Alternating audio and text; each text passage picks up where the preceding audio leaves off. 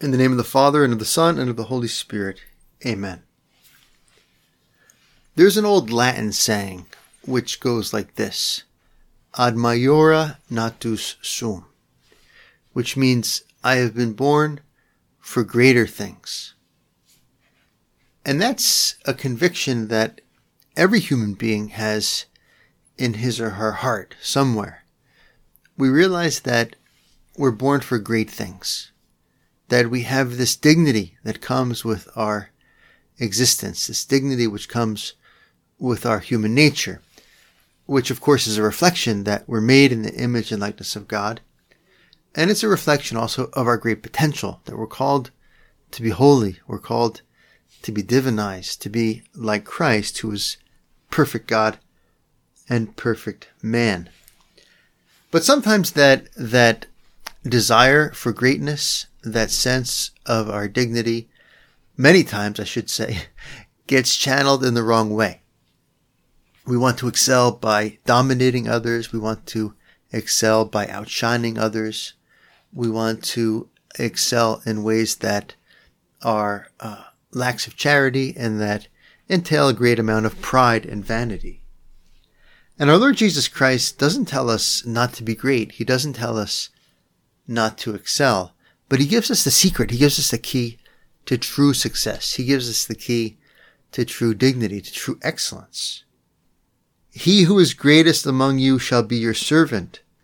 Whoever exalts himself will be humbled, and whoever humbles himself will be exalted.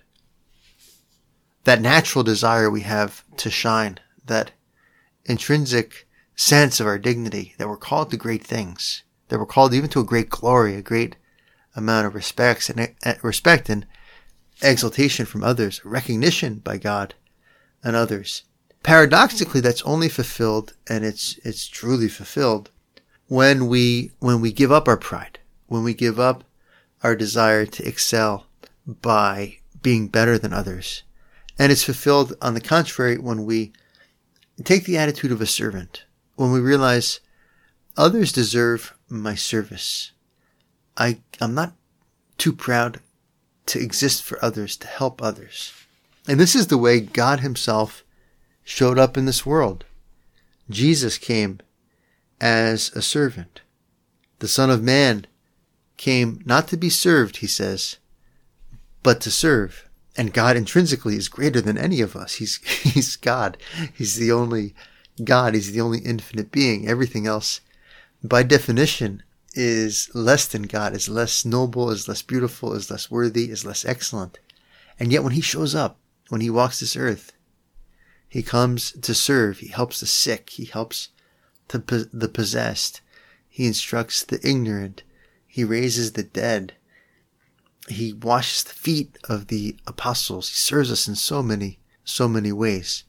And so this Lent, we can, we can ask ourselves, well, are there ways in which I can fight against my pride. I can detach myself from my ego.